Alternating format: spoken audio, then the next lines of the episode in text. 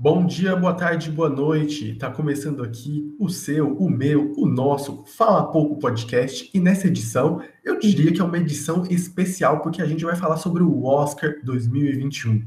Se você conhece o Fala Pouco, você sabe que a gente tem um Instagram, o @fala.pouco, e lá a gente comenta muito sobre essa indústria do cinema e também a gente faz críticas, faz indicações, faz artigos, faz perfis, tem muito conteúdo sobre cinema lá. Aqui no YouTube a gente faz um tipo diferente, a gente tem um podcast e a gente fala sobre diversos assuntos, incluindo cinema, e como um negócio tão grande quanto o Oscar, a gente precisava falar, e é para isso que a gente está hoje. Hoje a gente vai comentar sobre a própria premiação do Oscar, como ela vem, quais são seus favoritos. Cada categoria a gente vai falar aqui quais são os favoritos, quais são os principais filmes aqui. Se você ainda não viu, por favor, é melhor assistir. Mas se você quiser se inteirar sobre a premiação, se você não teve tempo, mas você gosta de acompanhar esse caminho, essas premiações são sempre bacanas de assistir. Se você não assistiu, vem aqui com a gente, que a gente vai dar um panorama sobre os filmes e comentar sobre eles. Eu sou o Léo Abrantes. Ah, tá. Quem é você? Tá vendo? Eu sou o Rinaldo Pedrosa. E esse é meu amigo Rinaldo Pedrosa. Eu sou o Léo Abrantes e a gente vai comentar aqui sobre os principais filmes do Oscar, cada categoria, análises profundas e debates calorosos. Então, vem com a gente.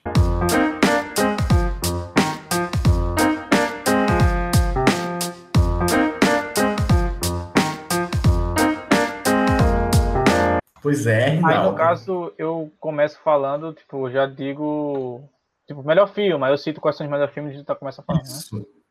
Beleza, deixa eu subir aqui, vamos lá. Bom, vamos lá, né? Vamos começar pela, se não a principal categoria, mas uma das principais, que é de melhor filme, né? Ali com o melhor ator e melhor...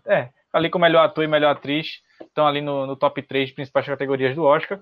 E os indicados desse ano são Meu Pai, Judas e o Messias Negro, Mank, Minari, Nomadland, Bela Vingança, Um Som do Silêncio e Os Sete de Chicago, meu amigo Léo Abrantes. Quais são suas apostas aí? Pois é, Rinaldo. E dando um panorama sobre esses 8 filmes, assim, são filmes assim que, de certa forma, eles são parecidos, porque eles têm um lado muito independente. Eu acredito que poucos filmes são aqueles filmes que são blockbusters, sabe? Que aqueles filmes que tem muitas ações, tem muitos acontecimentos. Eu acredito que apenas O Sete de Chicago, Mank e Judas e o Messias Negro são aqueles filmes impactantes, que tem muita história, que tem muito repertório, tem muitos personagens, tem muita maquiagem, tem um monte de coisa. Tem muito filme que é tranquilo, sabe? Aquele filme que parece que é aquele filme de Oscar mesmo, que você bate o olho nos 30 minutos, um filme de Oscar, aquele estilo. Então, a gente pode ver Meu Pai, a gente pode ver Minari, Nomadland, meu Deus, O Som do Silêncio. Todos esses filmes, assim, eles são bem parecidos na pegada. E não é à toa que eles estão aí indicados a melhor filme, porque eles são os melhores. E eu posso falar aqui para vocês que os meus favoritos aqui de melhor filme é, nessa ordem, Meu Pai, Nomadland, Minari, O Som do Silêncio e Bela Vingança.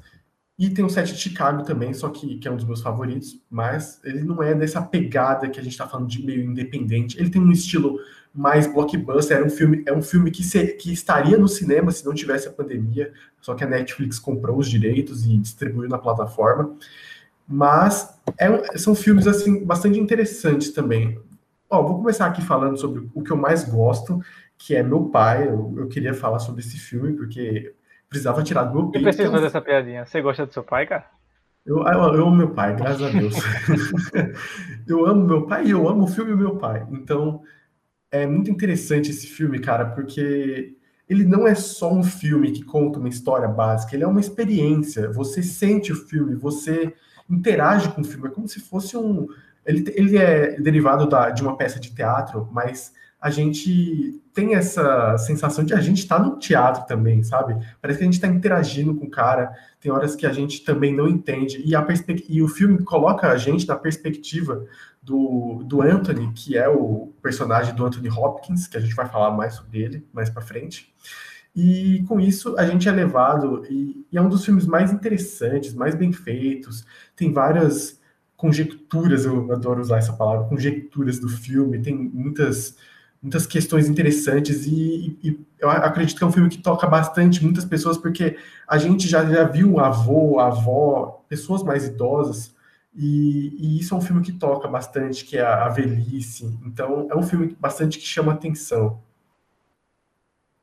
Pois é, assim, começando pelos primeiros argumentos, que foi falando que são filmes mais intimistas, realmente, eu acho que foi assim, a pandemia influenciou muito isso. O seguinte fato, você faz um filme com um orçamento menor, em teoria, você faz um filme com menos atores, um filme onde não precisa de tanta maquiagem, tanto a pós-produção, até questão de efeitos visuais e tudo mais, porque não tinha tempo, as pessoas estavam tendo que trabalhar de casa na pós-produção, por exemplo, então afetou isso que os filmes blockbusters acabaram não saindo, né? Muitos deles. E aí... os filmes mais independentes, por mais que não sejam todos sejam independentes, mas os filmes mais independentes conseguiram ganhar mais destaque na premiação desse ano. Eu também, assim, e para mim, um destaque de um filme intimista que eu assisti é Minari.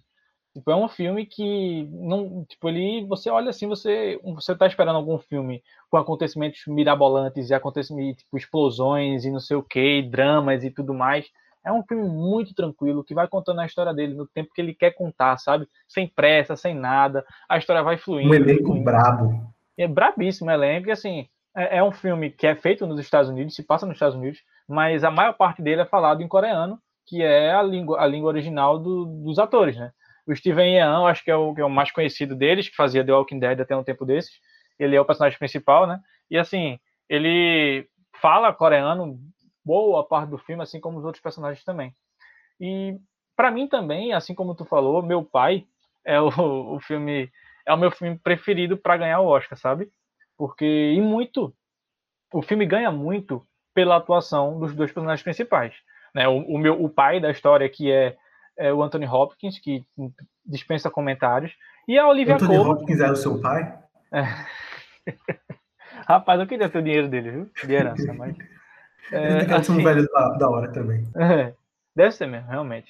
E assim, tipo, a Olivia Colman, né, que é a filha, e assim, eles dois atuando dão muito destaque ao filme, dão aquele a mais ao filme, sabe? Talvez se fossem dois atores mais desconhecidos ou piores, vamos dizer assim mesmo, dois atores piores que eles, o filme não tivesse tanto poder, assim, tanta força emocionalmente falando e tipo, até da própria história desenrolar, né?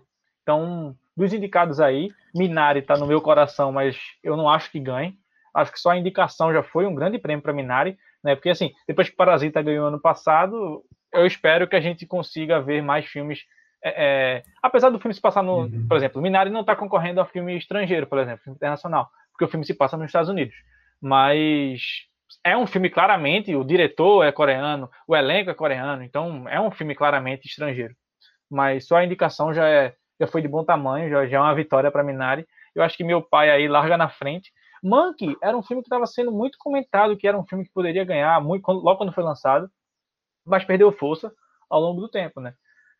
Bela Vingança é um filme muito bom, Bela Vingança, mas eu não acho que ele...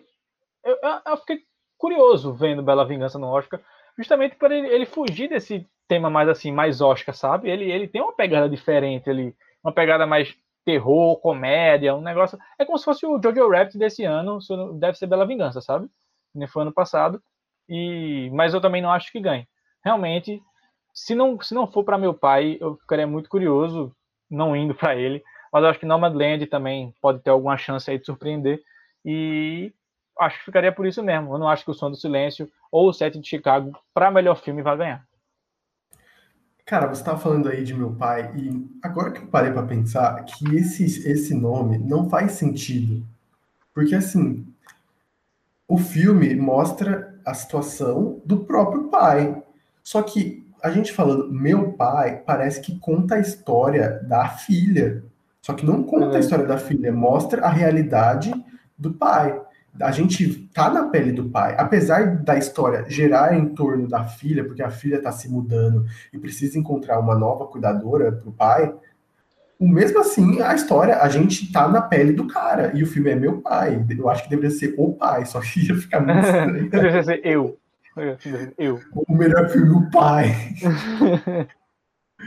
Eu acho que seria um filme muito bíblico, aí talvez eles não quiseram essa pegada. Mas, assim, eu acho interessante a gente pegar esses 8 filmes e dividir e falar um pouco sobre eles. Para mim, os 3 principais são Nomadland, Minari e Meu Pai. Eu prefiro Meu Pai, mas Nomadland é um filme... Cara, eu não tenho um A pra falar desse filme. Eu não tenho um A pra falar. Se for, fala um defeito de Nomadland. Não sei. O cara me torturando ali. Fala um... Eu não sei. Mas você deu 4,5 na crítica, rapaz. Cadê o seu? Então, exatamente. A gente, pra quem não sabe, a gente faz críticas lá no nosso Instagram e eu dei 4,5 pra Nomadland. E por que eu dei 4,5? Porque é gosto pessoal, velho. Tipo, eu não tenho um A pra falar desse filme. Mas não é um estilo de filme que me cativa. Por exemplo, um estilo de filme que me cativa muito mais é Bela Vingança. É Os Sete de Chicago. São filmes que me cativam muito mais. Que tem histórias, que tem reviravoltas, que tem plot twist. Eu gosto desse estilo de filme. Só que eu consigo reconhecer que Nomadland é um filme precioso também. Um filme que tem um ar documental e intimista.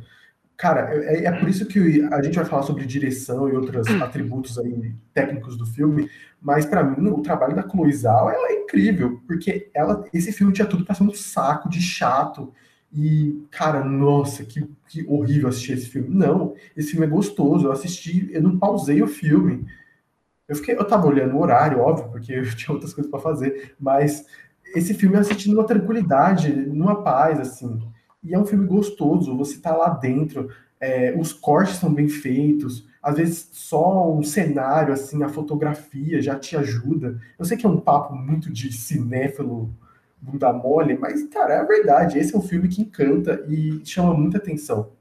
Minari também é um filme que encanta muito mais pela sua história também e pelos acontecimentos, por todas as questões, assim, envolvendo os Estados Unidos, relação com o capitalismo. Então Minari é um filme que eu gosto bastante. Eu daria 4,5 para Minari também. Meu Pai, lá na crítica do Fala Pouco, eu dei 5 para Meu Pai.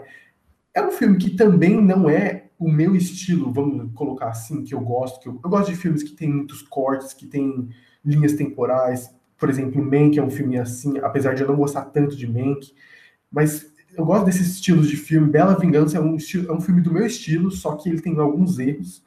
E Meu Pai não é um filme do meu estilo, mas é um filme meio experimental, que traz algo novo, que tem essa sensação. E eu gosto desse estilo de filme também, apesar de não ser o meu preferido. Então, Meu Pai desponta. E eu acho que Meu Pai, Minari e Nomadland, eles despontam como os favoritos aí. Seguindo por uma outra linha, eu coloco Bela Vingança, O Som do Silêncio e Os Sete de Chicago. Esses 3 aqui, eles são, para mim, a classe B da prateleira, porque Bela Vingança é um filme que eu adoro, eu acho que a história é muito cativante. Eu não acho o roteiro grande, que a gente está falando sobre roteiro, a gente está falando de história, a história é bem feita, mas o roteiro não é lá tanto, mas é uma história incrível, eu adoro, é um filme bem feito, tem muitas partes interessante pra gente conversar. O Som do Silêncio é um filme, cara, um filme totalmente experimental também, às vezes você sente o filme na sua pele, no seu ouvido, sai com o ouvido doendo esse filme. E O Sete de Chicago tem uma mensagem forte, é um filme grande, é bem escrito, ele tem vários cortes, ele explica diversas situações. Eu gosto desses 3 filmes, mas eles estão abaixo. Aí vem Mank e Judas e o Messias Negro, que pra mim é a prateleira C desse Oscar de melhor filme, porque Judas e o Messias Negro tem uma história interessante, mas eu não acho que ela é bem contada e bem feita. Mank, o roteiro para mim de Mank é péssimo, para mim a direção é incrível, algumas situações que eles tentam fazer é incrível, mas o roteiro é péssimo, e o filme se chama Mank, mas o Mank não é explorado no filme, velho. Como é que isso pode? Enfim, esse filme tem vários atributos técnicos, eu amo David Fincher, mas ele também deixa a desejar um pouco. Pois é. E agora vamos passando para a próxima categoria, seguindo, que é melhor direção. E os candidatos à melhor direção são o Thomas Vinterberg, de Drunk, mais uma rodada, o David Fincher, por Mank, Lee Isaac Chung, por Minari, a Chloé Zhao, por Nomadland, e a Emerald Fennell, acho que é assim que se pronuncia o nome dela, por isso. Bela Vingança. E assim, Léo, e aí? Eu já vi tu falando mal do David Fincher aí, dizendo que ele é... Calma aí, eu não falei mal do David Fincher, porque ele não fez o roteiro. Não, mas é porque o roteiro é do pai dele, sabe? O roteiro de Mank é do pai dele. Mas a gente entra nessa questão de roteiro depois. Falando sobre direção, cara, pra mim não tem jeito. Essa...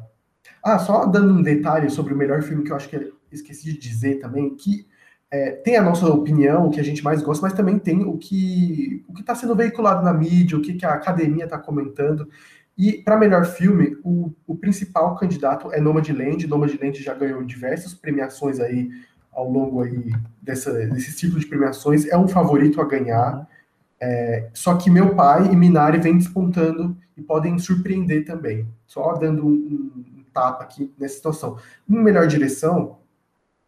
a favorita disparada é Chloé Zhao, e também é a que eu mais gosto, porque ela é o que ela faz com o filme também. Ela tem um controle absurdo de Nomadland. Ela, se eu não me engano, ela é roteirista, produtora, ela faz a cinematografia do filme, dirige, enfim, ela faz tudo no filme. E a gente pode ver isso pelo próprio filme, porque o filme, em vez de ele ser chato, ser ruim, ele tem aquele ar intimista, meio documental. Ela explora... ela explora o ambiente, ela explora as atuações. Isso deixa o filme melhor ainda. Pois é. No meu caso, eu acho que a Emerald Fennell, do Bela Vingança, ela consegue dirigir bem o filme dela. Apesar de que a gente comentou aqui a questão do roteiro do filme não ser nada de espetacular, tanto que não está sendo indicado a melhor roteiro. Mas em questão de direção, ela consegue explorar bem as cenas, sabe? E assim... É um filme que tem uma violência, você assiste as cenas gráficas, tem uma violência gráfica, mas muitas vezes a direção sabe trabalhar essa violência gráfica para não ser uma violência tão, sabe, aquele negócio jogado na sua cara. Ele é um filme que insinua muita coisa, a direção insinua muita coisa para você, umas coisas ela mostra, umas coisas ela não mostra, então é uma direção muito bem feita, não é uma direção genérica, sabe, de um filme de comédia, de um filme de ação, de terror. É um negócio assim... que eles estudaram cada cena para saber como dirigir muito bem aquela cena. Então, eu acho que não me surpreenderia se ela ganhasse, apesar de não achar que ela vá. Também acho que a Chloé Zhao, ela é uma das principais, até acho muito pela concorrência que ela tá aí também, né? Tipo, ela foi a que fez o melhor trabalho desses aí. Você pega o David Fincher em Mank, que desses aqui foi o único filme que eu não vi Mank, não vou mentir dizer que vi, eu não vi. Mas não acho que tenha sido o melhor trabalho do David Fincher nem de longe, sabe? Se você pegar a filmografia do David Fincher... Mesmo. Isso conta. Então, pois é. Então, se você pega um David Fincher da vida, que está ali pelo nome dele, vamos dizer assim, e aí ele não... Mas não é o melhor filme que ele fez, então ele não... Pode ser que ele não vai ganhar. Já a Chloé Zhao tem grande chance de chegar aí e ganhar o prêmio de melhor direção. Apesar também... do Lee Isaac Chung, também ele é roteirista e ele é diretor desse filme, porque o Minari ele é baseado um filme que é baseado na vida do diretor, sabe? Ele roteirizou aquilo ali, criou o roteiro baseado na infância dele. Ele se coloca no lugar da criancinha lá, do filho do Steven Yeun do filme, e aí é a história da vida dele. Então, ele realmente também fez roteiro, fez direção, fez tudo mais. Então, é um filme também muito bem dirigido, muito bem dirigido. A questão de roteiro, eu acho até um roteiro bem, tipo, sabe? Não é um roteiro ruim, mas também não é nada de novo. A gente vai entrar lá.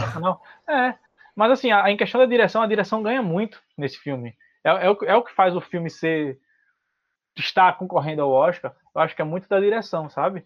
O papel da direção nesse filme. Então, pode ser que ele também chegue forte, mas eu ainda acho que a Chloé Zhao é a favoritaça a ganhar esse prêmio de melhor direção. Ela não é só a favorita do público, como também a favorita da crítica. Ela vem ganhando as últimas premiações, então ela tá ganhando destaque, provavelmente ela vai ganhar, assim, uma pessoa chinesa ganhando um prêmio americano. É o fim dos tempos. Pois é, se tu vê desses dois candidatos aí, o Minari é coreano, a Chloé Zhao é chinesa, Tá bem diversificado. E o Thomas Vinterberg é da Dinamarca. É, pois é. Só o David Fincher e a Fennell que são aí do ciclo. Apesar que a Fennell, ela é o primeiro filme dela. Sim, tá. E duas mulheres indicadas pela premiação e provavelmente uma delas pode ganhar também. Mas assim, vamos assim, eu também acho que a Chloé Zhao e o Lee Isaac Chung são os melhores daqui na direção, pelo que eles fazem e o que eles transformam pelo filme. Mas eu gostaria de destacar dois trabalhos aqui também, que é o do David Fincher, porque o David Fincher, para mim, ele é o que deixa Mank existir ainda, ser um filme que é indicado, que tem chance de ganhar Oscar, foi o maior indicado ao Oscar, 10 indicações, é possível que não saia com nenhuma, mas eu acho possível sim, e muito desse sucesso é pelo que o David Fincher faz, ele explora os personagens, ele explora o jeito que o filme é feito também, tanto a maneira como ele é filmado, a maneira como ele explora os atores também, não é à toa que 2 atores do filme estão indicados, então isso é interessante demais, e David Fincher é o que mantém Mank também como um filme assim, razoável para premiação, apesar de muita gente não gostar, o papel do David Fincher é o que deixa Mank forte, e além disso, tem o Thomas Vinterberg, que muita gente não percebeu, mas para mim é um grande trabalho de direção, porque ele é bem utilizado na questão, assim, dele explorar os personagens, porque Druck fala sobre amigos que tentam preencher, porque tem um estudo, parece, que de um filósofo, que um filósofo fala que o ser humano tem um déficit de 0,05% de álcool no sangue, e que você precisava preencher esse 0,05% de álcool do sangue. E o que eles fazem? Vamos beber. Aí eles começam a beber. Eles fazem isso de um experimento e a direção é bastante precisa mostrar a maneira como eles estão lidando com a bebida e do jeito que eles estão lidando com a vida. Então, porque tem toda uma questão social, até mesmo deles serem da Dinamarca não tem problema social nenhum. Então, tipo, a maior dificuldade deles, será que a minha esposa tá feliz comigo? Esse é o principal problema. Aqui no Brasil tem mil problemas. Mas para mim, Chloé Zhao e Isaac Chung são os favoritos. Então, olho neles aí para quem tiver querendo saber os principais aí. E quando puxarem o envelope, você pensa nesses dois. Qualquer coisa fora desses dois já surpresa. É surpresa. Então, vamos aqui para melhor ator, que eu acho que tá bem disputado aí, mas mais entre dois do que entre os 5, né? Mas vamos lá. Tem o Riz Ahmed, do Som do Silêncio. Chadwick Boseman, da Voz Suprema dos Blues, o Anthony Hopkins, por Meu Pai, o Gary Oldman, por Mank, e o Steven Yeun, ou Yeun, Glenn. Você quer falar, o Glenn de The Walking Dead, por Minari. E aí, Léo Abrantes? Rapaz, que troço pesado. Assim, acho que eu estou adquirindo um método aqui para falar desse Oscar, que é dividir. E eu acho que dá para dividir bem também qualquer categoria. E nesse aqui tem uns 2, para mim tem 3, na verdade. As principais apontamentos é que o Chadwick Boseman ganhe, porque ele ganhou o Globo de Ouro, ele ganhou o SAG Awards, só que o Anthony Hopkins ganhou o BAFTA. Então é possível que ele... E também por causa de como Meu Pai está crescendo tanto nesses últimos tempos, é possível que o Anthony Hopkins também consiga levar. Tá entre os dois, tá entre Chadwick Boseman e Anthony Hopkins, mas na minha prateleira eu coloco o Riz Ahmed também nessa prateleira, dentre as 3 melhores atuações dessa temporada, porque, cara, o trabalho do Riz Ahmed muita gente não leva a sério por conta do Chadwick Boseman, por causa do Anthony Hopkins, mas, cara, a atuação dele é incrível, ele tem horas que ele carrega o filme inteiro, sem falar uma palavra, então é um filme bastante preciso para contar a história dele e ele tem as expressões, aquele final, sabe? O final, ele não precisa de muitas expressões para dizer muito, ele consegue fazer com os próprios atos e o final do filme é bastante impactante, mostra muito isso e eu gosto muito da atuação dele. Então eu coloco ele nesse bolo junto com o Chadwick Boseman e com o Anthony Hopkins. E o engraçado é que cada um tem um estilo diferente, porque o Riz Ahmed é mais silencioso, todos sofrem, mas o Riz Ahmed sofre com com raiva. Ele, dá para perceber que ele tem um pouco de raiva, mas ele está tentando superar isso. O Chadwick Boseman, ele não está sofrendo, ele tem, na verdade ele está sofrendo, mas ele está sofrendo meio velado, ele está feliz, ele tenta sorrir muitas vezes, ele tenta se elevar, é uma pessoa que está tendo confusões com a vida do passado e com o presente, tem toda a situação do racismo também, de os negros estarem ganhando mais força na sociedade por conta do blues. Eu adoro a Voz Suprema do Blues, para mim é um dos melhores filmes da temporada, para mim foi um esculhambado na premiação, tinha que ter sido o melhor filme, ia ser um dos meus favoritos também para vencer. Eu adoro esse filme, eu dei 5 estrelas para esse filme. E o Chadwick Boseman é um dos principais nessas interpretações das entrelinhas do filme. E o Anthony Hopkins também sofre, os 3 sofrem, tá todo mundo sofrendo nesse Oscar. Cara, é verdade, mano, olha só esses 5 aqui, não tem uma pessoa que não sofra aqui nesse filme. Só que o Anthony Hopkins sofre mais num quesito, assim, de triste mesmo. Você fica culpado, você sente triste. O final do filme também é bastante impactante e a atuação dele é brilhante. Seria o meu favorito, eu daria o prêmio para ele. Eu diria que é até melhor que o Silêncio dos Inocentes, é porque o Silêncio dos Inocentes, vendo hoje em dia, ficou tão comum, sabe? Porque a gente já viu tantos assassinos, e para mim tem assassinos melhores assim do que o Anthony Hopkins. Por exemplo, se a gente pegar Onde os Fracos Não Têm Vez, que tem o... Se eu não me engano, como que é o nome? É o Javier Bardem, que ele ganhou o Oscar, inclusive. Ele faz um assassino, cara, perfeito. E é melhor que o Hannibal. Então... Eu daria, essa é a melhor atuação do Anthony Hopkins na carreira dele e eu daria o prêmio para ele. Bom, pois é. Que nem eu falei na questão do melhor filme, que se Meu Pai ganhar, vai muito pela atuação do Anthony Hopkins. Eu acho que nada justificaria mais isso do que o Anthony Hopkins ganhar o prêmio de melhor ator. Porque você vê que a carreira do Anthony Hopkins tem diversos filmes bons, que nem tu falou aí, estava citando Silêncio dos Inocentes, que foi inclusive o único filme que fez ele ganhar o Oscar. Foi O Silêncio dos Inocentes, é o único Oscar que ele tem na prateleira, apesar de ser um ator que todo mundo conhece a excelência dele e já está aí há muitos anos de carreira. Eu acho que para mim ele seria a escolha mais fácil, eu acho, da para Anthony Hopkins, pelo ator, pela história do ator, pelo filme também, seria a escolha mais fácil.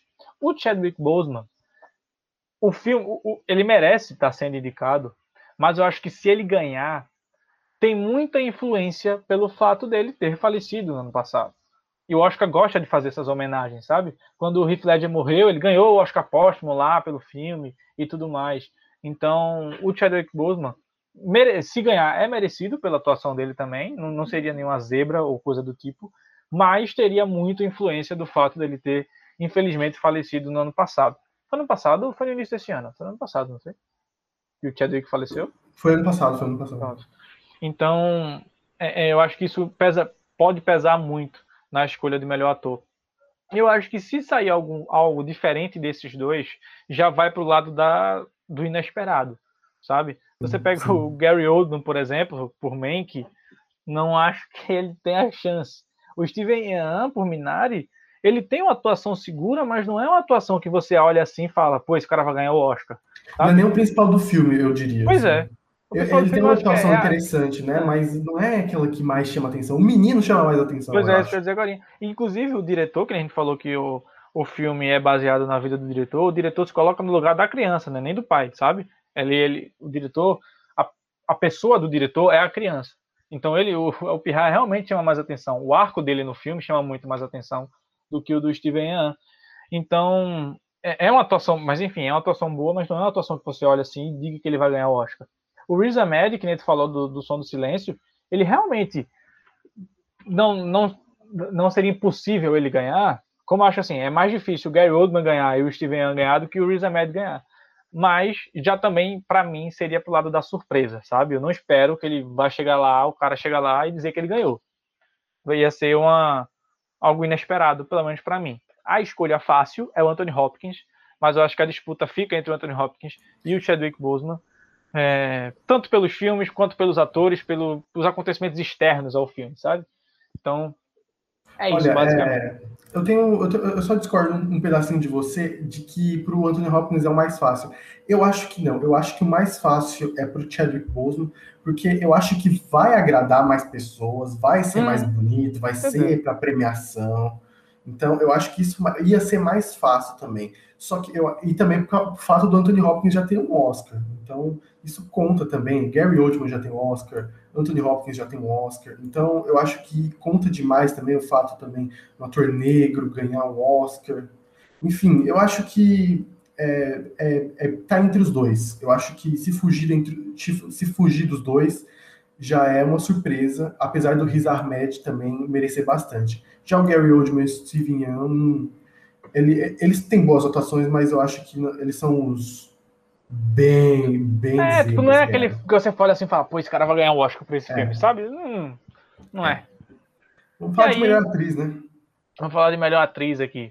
Vamos lá para Viola Davis, que por Voz Suprema dos Blues, a Andra Day, por Estados Unidos versus o Billie Holiday, a Vanessa Kirby, por Piece of a Woman, a Frances McDormand, por Nomadland, e a Carey Mulligan, por Bela Vingança, meu amigo Léo Abrantes. Diga aí. Olha, primeiramente... Acho que essa é a mais aberta, assim, sabe? Essa é a mais aberta. Favorita, assim.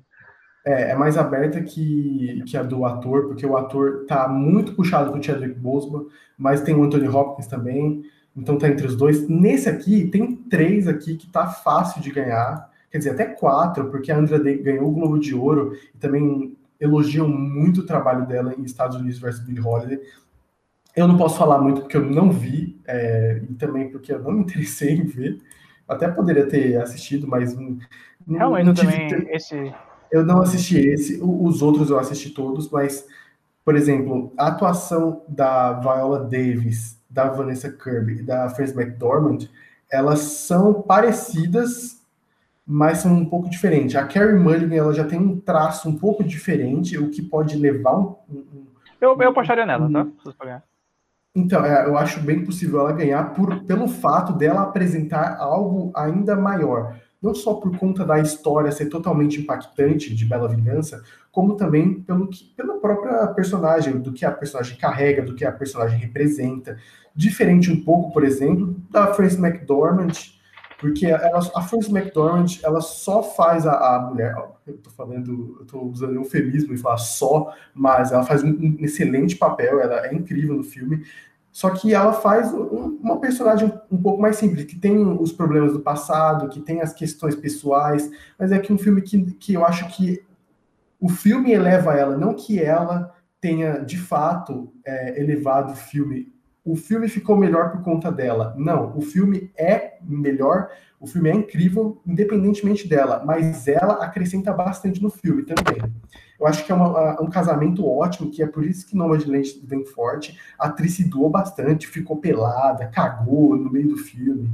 Mano, isso é incrível. Só que de representação feminina, de personagem, eu acredito que, na minha opinião, Viola Davis e Vanessa Kirby, elas são as principais. A Vanessa Kirby, pra mim, na minha opinião, a Vanessa Kirby é a melhor atuação dessas daqui, porque o jeito que ela faz também, o filme em si, Piece of a Woman, fala muito sobre o feminino e o sagrado feminino, a mulher, fala muito sobre isso, porque é a personagem que perdeu o bebê, então diz muito sobre personalidade feminina, ela tem um relacionamento que fica abusivo também, não que seja o principal do filme, mas se torna depois um dos elementos, e tem várias pessoas dando pitaco na vida dela, então a gente pode entrar em questões mais profundas da sociedade, e ela representa de uma maneira incrível. Tem a cena do julgamento, que ela tá chorando, e ela é tocante, o jeito que ela tenta se blindar com isso, eu acho que é o que mais tem elementos. O da Viola Davis também tem elementos, por ela ser aquela pessoa própria, aquela artista muito fechada, também falando do blues, que é uma temática muito forte lá, dos negros nos Estados Unidos também. Só que ela não é o principal do filme, ela não é o foco principal do filme, divide muita atenção com o Chadwick Boseman, e eu acredito que a Vanessa Kirby é a melhor dessa premiação, só que eu acredito que a premiação vai ficar entre Viola Davis e Frances McDormand. Eu acredito que essas duas são as que vai disputar o prêmio. Eu não acho que a Vanessa Kirby consiga. Eu acho que a Andra Day tem mais chance que a Vanessa Kirby e a Carey Mulligan tem mais que as duas que eu acabei de citar. A Carey Mulligan, ela fica ali na questão fator surpresa, correndo por fora. Por exemplo, se anunciar o nome dela, eu vou achar, nossa, mas tipo, deu pra sacar. Mas se falar Andra Day, eu vou ficar, meu Deus. Eu acho que fica entre Viola Davis e Frances McDormand. Se for uma das duas, eu vou ficar, aí, legal. Pois é, como eu já dei um spoiler aqui, a minha atriz preferida para ganhar esse ano é a Carey Mulligan.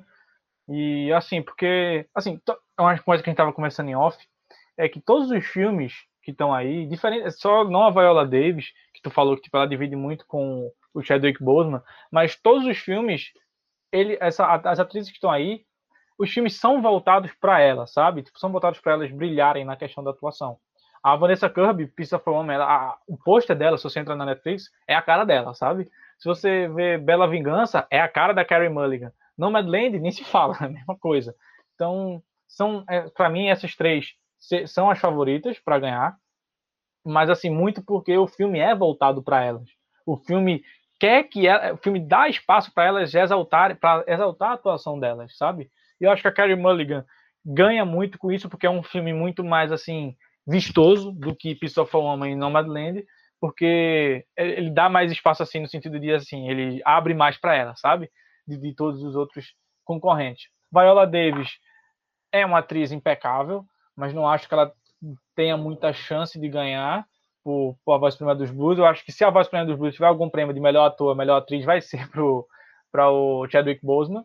E não acho que eles vão dar melhor ator e melhor atriz, melhor filme, sabe? Tipo, é o mesmo filme. Não acho que... Sim, eu concordo. Eu acho que o Oscar foge disso. Antigamente tinha muito mais disso, né? De vários filmes ganhar várias categorias. Titanic agora eles querem variar. Assim, eu acho que é bem possível também. Então é por isso que eu acho que a Viola Davis e o Chadwick Boseman não vão ganhar.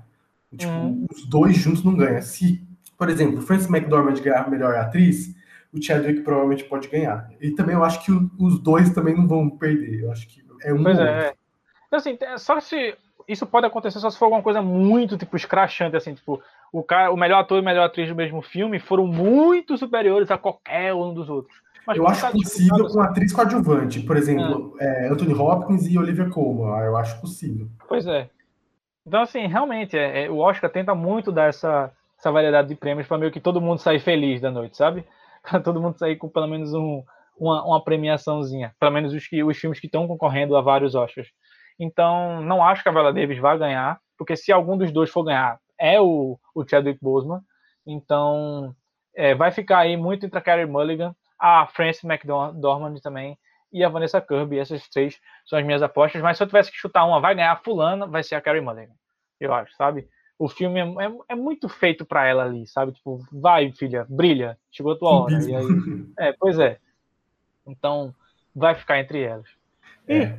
passando aqui para ator coadjuvante, vamos lá, tem o Paul Wright, do Som do Silêncio, o Leslie Odom Jr., de Uma Noite em Miami, o Daniel Kaluuya, de Judas e o Messias Negro, a Sasha, tô achando que eu tô falando mulher aqui, mas não, é tudo homem, tá?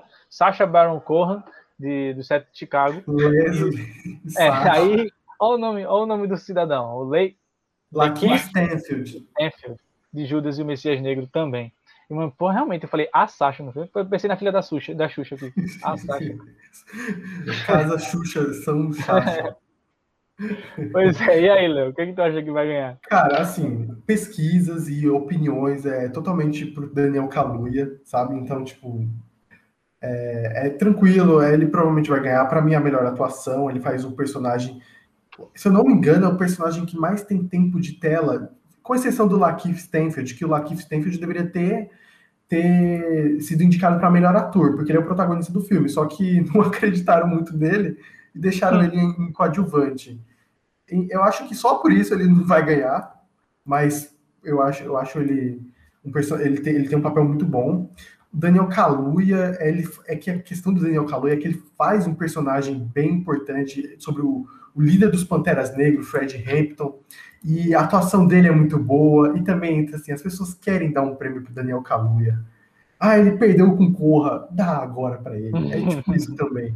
Mas, assim, falando disso, eu gosto da atuação de todos. Eu acho que tem um equilíbrio aqui. O comunismo aqui é essa categoria. Todos, pra mim, estão quase no mesmo nível. Todos. O Paul Rassi, de O Som do Silêncio, é incrível. Ele é simples. Tem uma atuação bem coordenada, assim, junto com a ação. Ele é um cara que bate de frente também. Ele é calmo, ele é espirituoso, que ele bate de frente e tem uma boa química com o Riz Ahmed, que faz aquele cara elétrico, aquele cara que tá meio que tentando sobreviver, não cair numa loucura. O Paul Rassi é muito bom. Leslie Odom Jr. também é muito bom. Uma Noite em Miami eu acho que foi bastante ignorado no Oscar, acho que deveria ter ganhado mais espaço, mas eu acho que vai ganhar um prêmio também. Sacha Baron Cohen também é ótimo, o Sete de Chicago, mas pra mim Daniel Kaluuya é o principal aí.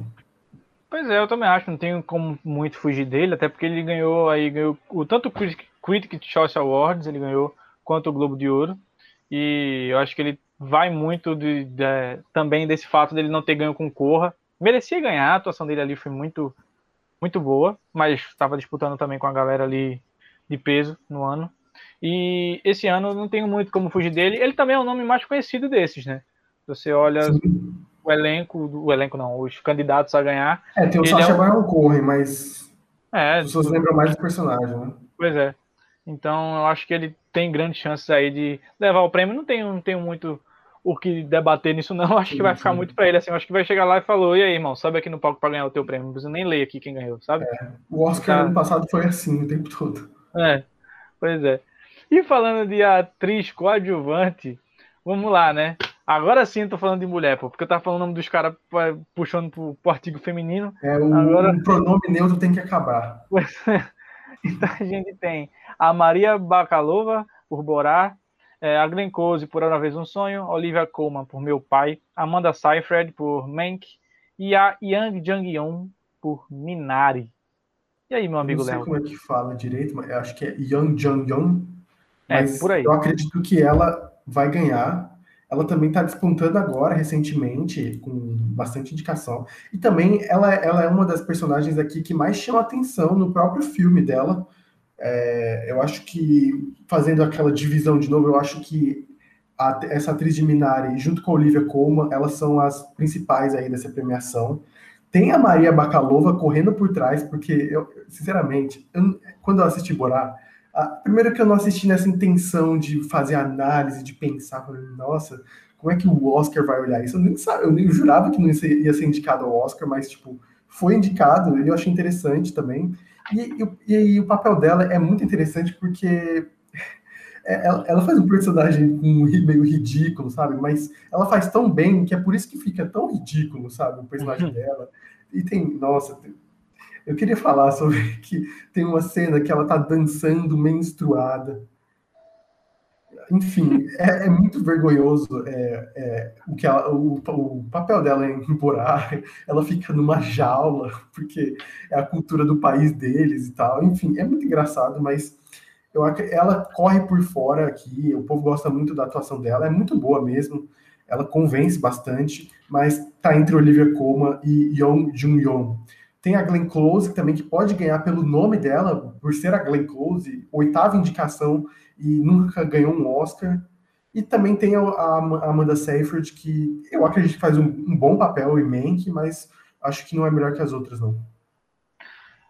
Pois é, a Olivia Colman, se ganhar muito... Como eu disse, mesma coisa do Anthony Hopkins. Ela, junto com o Anthony Hopkins, faz o Meu Pai ser um filme, assim...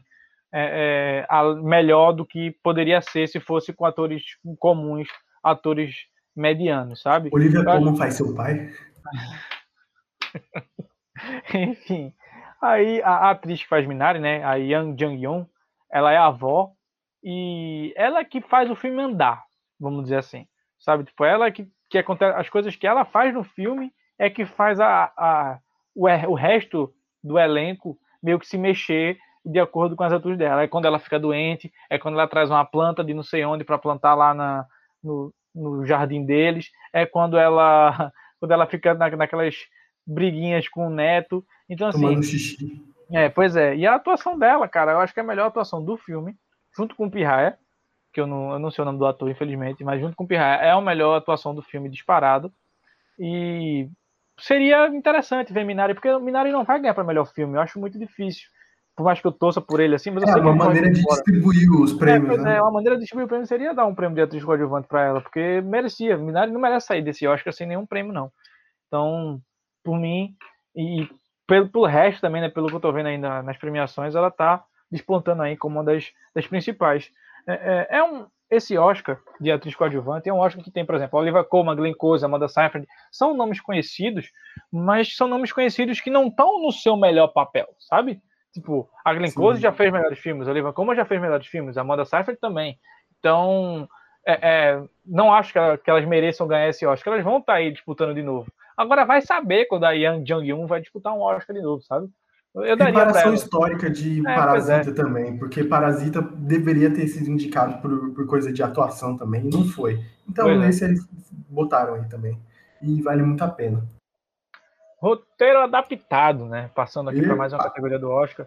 A gente tem O Tigre Branco, Uma Noite em Miami, Nomadland, Meu Pai e Borat. E aí? Ó, vamos dar uma acelerada aqui. Pois basicamente... já tô vendo aqui, vai passar de meia hora do podcast. Mas é isso mesmo, o Oscar é interessante, a gente tem que conversar mesmo. E, assim, vamos falando sobre melhor roteiro adaptado. Cara, Meu Pai é Nomadland, não tem outra, assim. Qualquer coisa fugindo disso já é uma surpresa muito grande. Borat tem uma crítica interessante sobre os Estados Unidos, mas também não é o estilo do filme propor uma ideia de roteiro grandioso, assim, então não chama muita atenção. Uma Noite em Miami é de uma peça, né? E talvez também o filme não chamou muita atenção em premiações, e também eu acredito que ele seja forte em outras categorias que... Por exemplo, a melhor canção original, que talvez ganhe. E o Tigre Branco é justamente aquele... Cara, todo ano, é incrível, todo ano tem um filme que não foi indicado para absolutamente nada, mas foi para roteiro, e é um filme bom. A mesma coisa aconteceu entre Facas e Segredos no ano passado. Não estava em lugar nenhum esse filme. Melhor roteiro original é só para as pessoas lembrarem que foi um filme bom. E também vale muito dessa política nova do Oscar de valorizar um pouco mais filmes internacionais. Então, o filme indiano aí é muito interessante. Mas é Meu Pai ou Nomadland. E, cara, eu, sinceramente, daria para Meu Pai de melhor roteiro adaptado. Apesar de Nomadland... muito feliz, eu também. E Nomadland também, cara... Eu acho que o roteiro também é bem feito, mas eu não sei explicar. Parece que... Nomadland é muito bom em tudo, mas não é excelente em nada. É tipo isso, sabe? Tipo, por exemplo, Meu Pai se eu não me engano, tem uma indicação que ele teve. Eu vou até olhar aqui para perceber aqui, que é, por exemplo, se eu não me engano, é design de produção. Por exemplo, o design de produção de Meu Pai tem umas questões lá que ele fica mudando e tudo mais. Mas, tipo, nossa, não é um negócio que chama ativo. Já, por exemplo, em Nomadland, eu acho que o cenário faz muita diferença. Eu acho que Nomadland é bom em tudo, melhor em figurino, pra mim é ótimo em tudo. Mas ele não é excelente em tudo. Então é por isso que eu acho que nessas categorias mais técnicas, eu acho que Nomadland não vai levar tão, assim, disparado. Eu acho que tem algumas que realmente chamam muita atenção, mas roteiro não chama a minha atenção. É por isso que eu daria pro Meu Pai. Essa frase ficou muito ruim. Toda vez que cito o nome Meu Pai, é impossível vir 500 piadinhas na cabeça, assim. Tem o Meu Pau também, mas... Pois é. Mas, enfim. Eu também acho que Meu Pai... Assim, Meu Pai, pra mim, esse filme, é como... Não dá. Não dá, impossível. Mas Meu Pai, pra mim, é como se fosse o filme... O Irlandês, sabe, do ano passado. É o filme, mas assim, você pega... Não, veja bem. A analogia que eu vou fazer é a questão de assim... Você pega todos os filmes. O Tigre Branco, A Noite em Miami, Nomadland, Borat e Meu Pai. O Irlandês, no ano passado, era o filme que tinha o melhor elenco. Era o filme que chegou assim e falou... Não, esse filme vai ganhar Oscar pra caramba, sabe? Esse filme vai chegar no Oscar, vai ter Oscar pra todo mundo. Pro Robert De Niro, vai ter Oscar também até pra direção. Também não foi assim. Pra roteiro. Não, quando lançou, mas era hype, né? Era hype. Então, pois é. Aí então, e eu acho que Meu Pai vai ser assim, sabe? Ele vai chegar como um filme que extremamente favorito para as diversas categorias, vai ganhar um ou duas. Tá? Vai ter um Oscarzinho ali pro Anthony Hopkins. O importante é ganhar, o irlandês, cadê? É, pois é, o irlandês não ganhou nenhum. Então esse filme eu acho que Meu Pai tem risco de acontecer o irlandês 2.0 desse ano. Mas vendo os filmes que estão na categoria de roteiro adaptado, eu também ficaria entre Meu Pai e Nomadland. Não tem muito que você forçar para fugir disso, a não ser que você queira dar um prêmio de, tipo... Sabe quando você dá um prêmio de crítica? Assim, você vai... Um prêmio de protesto. Fulano ganhou o melhor ator como uma forma de protesto para protestar contra alguma coisa, sabe? E não... Uma Noite em Miami ou Tigre Branco. O Tigre Branco vai ganhar por quê? Porque foi um filme lá indiano... Que... É muito difícil ganhar. É, pois difícil. É, sabe? É só para ele estar ali já tá ótimo para ele, para a premiação também. É, eu acho que não tem como fugir de Meu Pai, Nomadland. Se eu tivesse que dar para alguém, também seria para o Meu Pai. Isso. Roteiro original agora. Vamos lá, roteiro original. Judas e o Messias Negro, Minari, Bela Vingança, O Som do Silêncio e Sete de Chicago. Cara, não sei. Porque assim, você pode até... O pessoal perguntar, podia perguntar, né? Inclusive eu vi até o rapaz lá do Super 8, o Otávio Gá, que falou, quando eu vi a crítica de Minari dele, que ele falou assim, pô, o filme é baseado na vida do diretor, mas tá concorrendo a roteiro original, como é que pode? Mas assim, roteiro original não tem nada a ver com aquela história já existir. O negócio se quando é roteiro adaptado, é porque ele pegou de um filme anterior que já teve, adaptou o roteiro para fazer dessa vez, ou de um livro, ou de uma música, de um quadro, do que for, sabe? Ele adaptou de alguma obra já existente, exatamente. Quando ele, como o Minari, o diretor, pegou a vida dele, mas tipo, não tinha nada, não tinha livro, não tinha nada contando a vida dele, ele resolveu fazer um filme. Então, é um roteiro original. Ele criou o roteiro para aquele filme, apesar do roteiro ser baseado na vida dele. Entendeu? É mais ou menos por aí. E, cara, mas eu não acho que Minari vai ganhar para roteiro original, tá? Não acho. Realmente, Minari, ser indicado já é um prêmio para Minari, para coroar, porque é um filme realmente muito bom. Mas é o mesmo que tu falou do Nomadland. Minari é um filme muito bom em todos os aspectos, mas ele não desponta em nenhum ao ponto de chegar assim e falar esse roteiro aqui de Minari vai ganhar o Oscar. Porque é um roteiro bem, tipo, não tem reviravoltas mirabolantes ou plot twists sensacionais. Não tem. Ele vai andando, termina. Eu daria para Bela Vingança, pelo final do filme. No final do filme, ele passa o roteiro passa uma mensagem assim muito interessante, sabe? Da questão do... É um filme que aborda muito a cultura do estupro e como é a vida de quem é o estuprador e do caso da estuprada e por aí vai. E eu acho que o roteiro consegue trabalhar muito bem isso, sabe? O roteiro ele passa mensagens em momentos importantes que são gatilhos para muitas pessoas, mas também que fazem uma bela reflexão. Eu daria para Bela Vingança, apesar de eu achar que qualquer um aí pode ganhar. É, por aí mesmo, cara. E os principais aqui são o Sete de Chicago e o Som do Silêncio, ou o Som do Silêncio não, Bela Vingança. Eles são os principais, eles que estão disputando a premiação aí para ver qual que vai ganhar. Eu acho que desses todos aqui eu só discordo de Judas e o Messias Negro, porque Judas e o Messias Negro, eu não acho que o roteiro seja lá grande coisa, eu acho que é uma história bem feita, mas não é nada demais, assim, o roteiro... Eu não sei dizer, é porque tem uma hora que o filme parece que ele perde a intensidade, aí eu não sei se é a direção, eu não sei se é o roteiro, eu não sei se é a história que se perdeu, mas o roteiro, o roteiro não é ruim, a história é boa, mas eu não acredito que seja tão bom quanto os outros, como Minari, Bela Vingança, O Som do Silêncio e Sete de Chicago. O Som do Silêncio e Minari são dois filmes que demoraram para serem feitos, porque O Som do Silêncio parece que demorou, se eu não me engano, também eu assisti o vídeo do Otávio Gá, ele fala que O Som do Silêncio tinha sido feito em uns 10 anos, demorou 10 anos para ser feito. Então, Realmente, porque para captar O Som do Silêncio assim, deve ter demorado um tempinho. Darwin não ia conseguir fazer isso.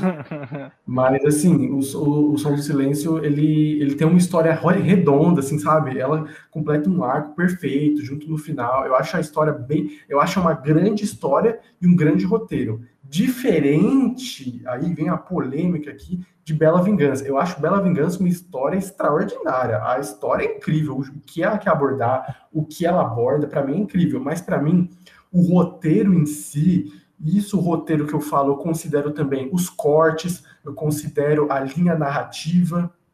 Eu acho que em Bela Vingança não é tão bem feito, porque assim, quem não assistiu, tem um plot twist no filme, que é a gente... Tem um plot twist porque ela tava bem, depois ela fica mal. Vamos para não dar spoiler, né? O Rinaldo já entendeu, né? Eu acho que quem entendeu também entendeu. E então, por exemplo, esse plot twist eu meio que já tava esperando, sabe? Eu falei, cara, tá tudo tão certo.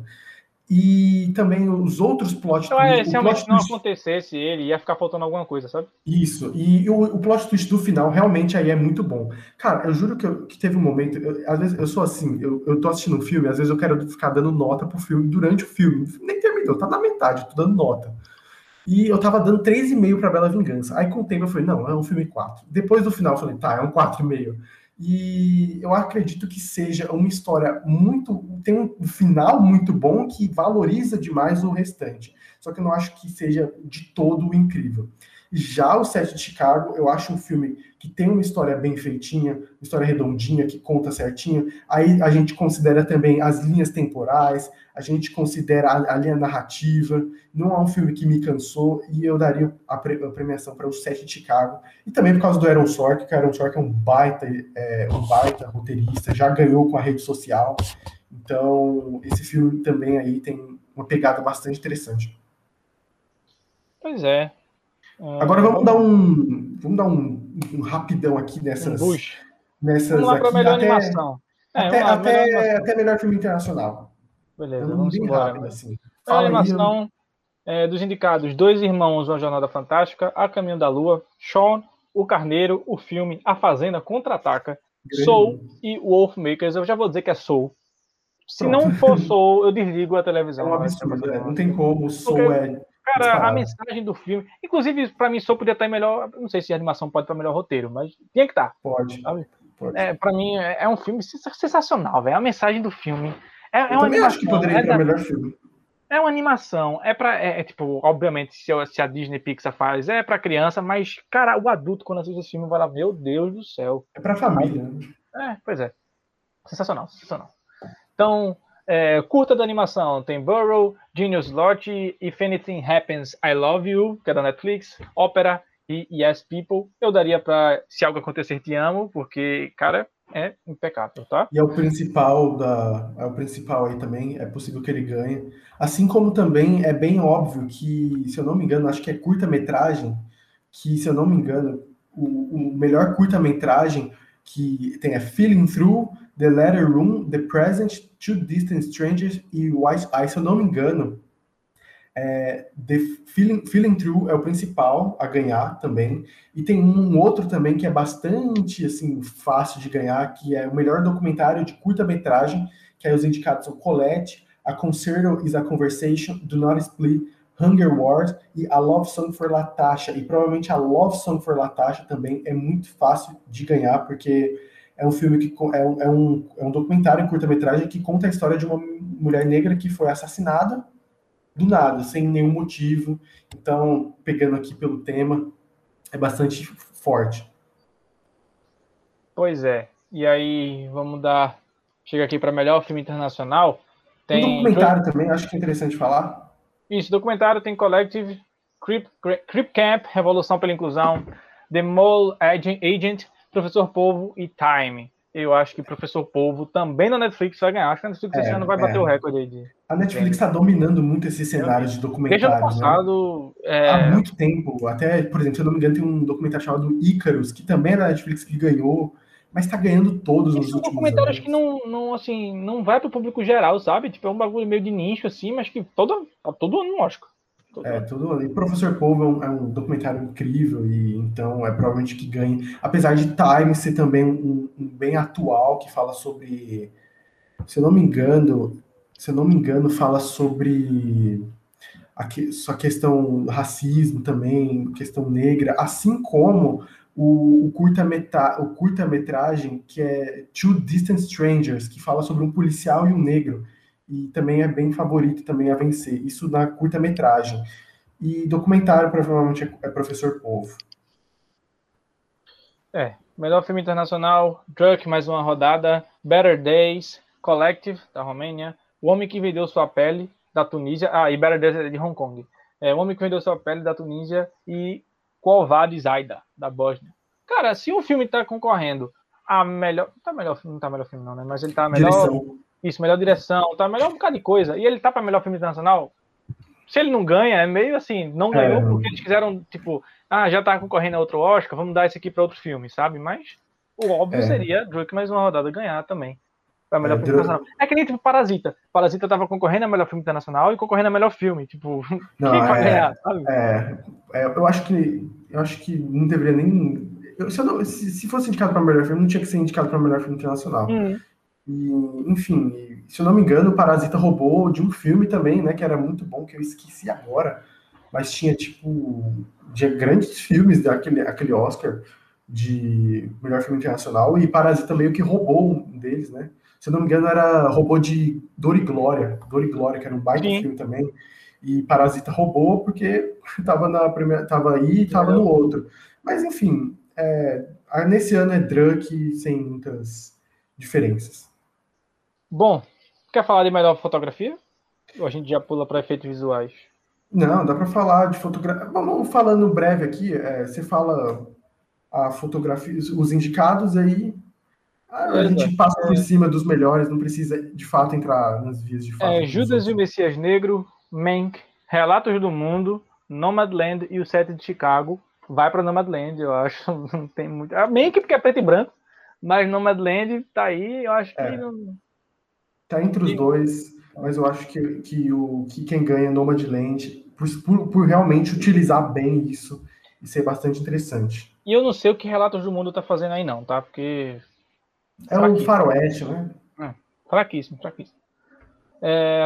Melhor efeitos visuais. A gente tem Amor e Monstros, que é um filme recente da Netflix. Saiu inclusive em dia desse, a Netflix disponibilizou. O Céu da Meia-Noite, Mulan, O Grande Ivan e Tenet. Não tem como não ir para Tenet. Pelo menos eu acho que cada um tem uma especificidade. Cada um é um... Pois é. Porque O Céu da Meia-Noite é um negócio assim de espaço e tudo mais, e blá, blá, blá, por aí vai. Amor e Monstros são tipo, os bichos lá em CGI, basicamente. Mulan tem gente que gosta dos cenários e também é um dos favoritos também, porque é um filme da Disney, também é um filme que seria interessante pro Oscar, dar essas coisas, mas eu acredito que Tenet ganha não só pelos efeitos visuais, como os efeitos práticos que valorizam o filme. E também, cara, é um filme de trás para frente, como é que não vai ganhar? E aí, trilha sonora. Oi? Montagem. Vamos lá, montagem. Tem Meu Pai, Nomadland, Bela Vingança, O Som do Silêncio e Os Sete de Chicago. Cara, assim, essa categoria, pra mim, é uma das melhores, porque, assim, eu não faço ideia de quem vai ganhar, porque, cara, com exceção de Bela Vingança, que eu não gosto muito dos cortes, mas, cara, Meu Pai, Nomadland, O Som do Silêncio, Os Sete de Chicago, as montagens são ótimas, são incríveis. O Som do Silêncio, cara, o filme tem 2 horas e 15, mas, ó, o filme vai assim, ó, pá, pá, mano, a montagem vai sequenciando as cenas perfeitamente. O Sete de Chicago, ele fica usando as linhas temporais, intercalando, e isso adquire muito. E Nomadland, cara, Nomadland é bizarro, que às vezes a personagem fala eu vou ali, corta, ela já tá lá. Então, tipo, esse tipo de coisa é muito interessante. E Meu Pai também, a montagem ajuda a gente a distorcer a realidade, a gente volta em loopings. Cara, essa categoria, eu não faço ideia de quem vai ganhar. Eu poderia aqui falar que os favoritos estão entre Os Sete de Chicago e Nomadland, mas, cara, tá muito aberto. E, cara, eu não consigo dizer o que eu mais gosto, porque pra mim todos são incríveis, tirando Bela Vingança. E a gente tem aqui melhor trilha sonora original, né? Destacamento Blood, Mank. Meu Deus, lembraram de Destacamento Blood? Eu nem lembrava mais que absurdo, velho. Mank, Minari, Relatos do Mundo e Soul. Eu ficaria entre Destacamento Blood e Soul, né? O Soul ali, a trilha sonora de Soul casa muito bem com todas as cenas que tá tendo ali, porque o filme é um filme de música, basicamente, Soul, né? Isso a música tá presente do início, meio, fim do filme. Então, tem grande chance de ganhar. E Destacamento Blondie também, cara. Se você vê, são músicas que encaixam muito bem, músicas muito de protesto também, de críticas sociais. Acho que é uma trilha sonora que casa muito bem com o objetivo do filme também. Pra mim é perfeito. A trilha sonora de Minari... Por que a trilha sonora de Minari? Não tem nada de tão especial na trilha sonora de Minari. É o que deixa o clima do filme, né? É. Mas não chama tanta atenção. Acho que é pra Soul mesmo. Acabou-se. Pois é. Vamos lá, a gente tem aqui também Melhor Cabelo e Maquiagem. Emma, Era Uma Vez Um Sonho, A Voz Suprema dos Blues, Mank e Pinóquio. Pinóquio sequer estreou. Tá aí, Melhor Cabelo e Maquiagem. Mas Emma pode ser que ganhe por ser um filme de época, né? Emma se passa na Inglaterra do século XIX, se não me falha a memória. E tem toda a questão das vestes e dos cabelos maravilhosos. Então pode ser que ganhe por causa disso. E no mais é isso, meu amigo Léo Abrantes. Mas é isso, a gente cobriu que todas as categorias do Oscar. Todas. Faltou, sei lá, design de produção. Quem liga? Eu ligo. Não. Eu olho assim e falo, tá. Eu foi quem? Não, porque design de produção é mais interessante que cabelo e maquiagem. Não, com certeza é. Então, design de produção tem Meu Pai, A Voz Suprema dos Blues, Mank, Relatos do Mundo e Tenet. Eu acho que Tenet não deveria ganhar, não, porque, se eu não me engano, é só questões assim, tipo, explodiu o prédio, nossa, uau. Não, mas realmente, quando o carro explode, quando o carro capota, o carro realmente capotando. Quando o prédio explode, é um prédio realmente explodindo, sabe? Mas... eu acho que fica pra Mank, porque Mank é justamente a questão de época e, cara, os cenários compõem muito, porque o filme é filmado assim, às vezes os planos do filme pegam bastante espaço, assim, e o espaço ganha muita alma num filme preto e branco, porque a gente não tem as cores, né, para dar noção, às vezes trazer sentimentos. Então, o design de produção é muito importante. Assim como é interessante para Mank o próprio figurino, que são coisas mais práticas que chamam mais atenção. Só que eu acho que figurino fica para a Voz Suprema do Blues, então eu acho que se Mank tem uma chance de ganhar design de produção. Das 10, para mim, a melhor para ele ganhar é design de produção. Pois é. Vamos encerrando por aqui. Foi um prazer, meu amigo Léo. O Oscar amanhã na TNT provavelmente vai passar, então fica aí ligadinho. E confere aí, depois volta nesse podcast e vê se a gente acertou nos nossos favoritos. Provavelmente a gente acertou muitos, errou outros também. Então, a gente sabe isso. Demais, a gente acertou. Pois é, a gente é sensacional. Valeu, deixa o like, se inscreve, tudo isso. Até semana que vem.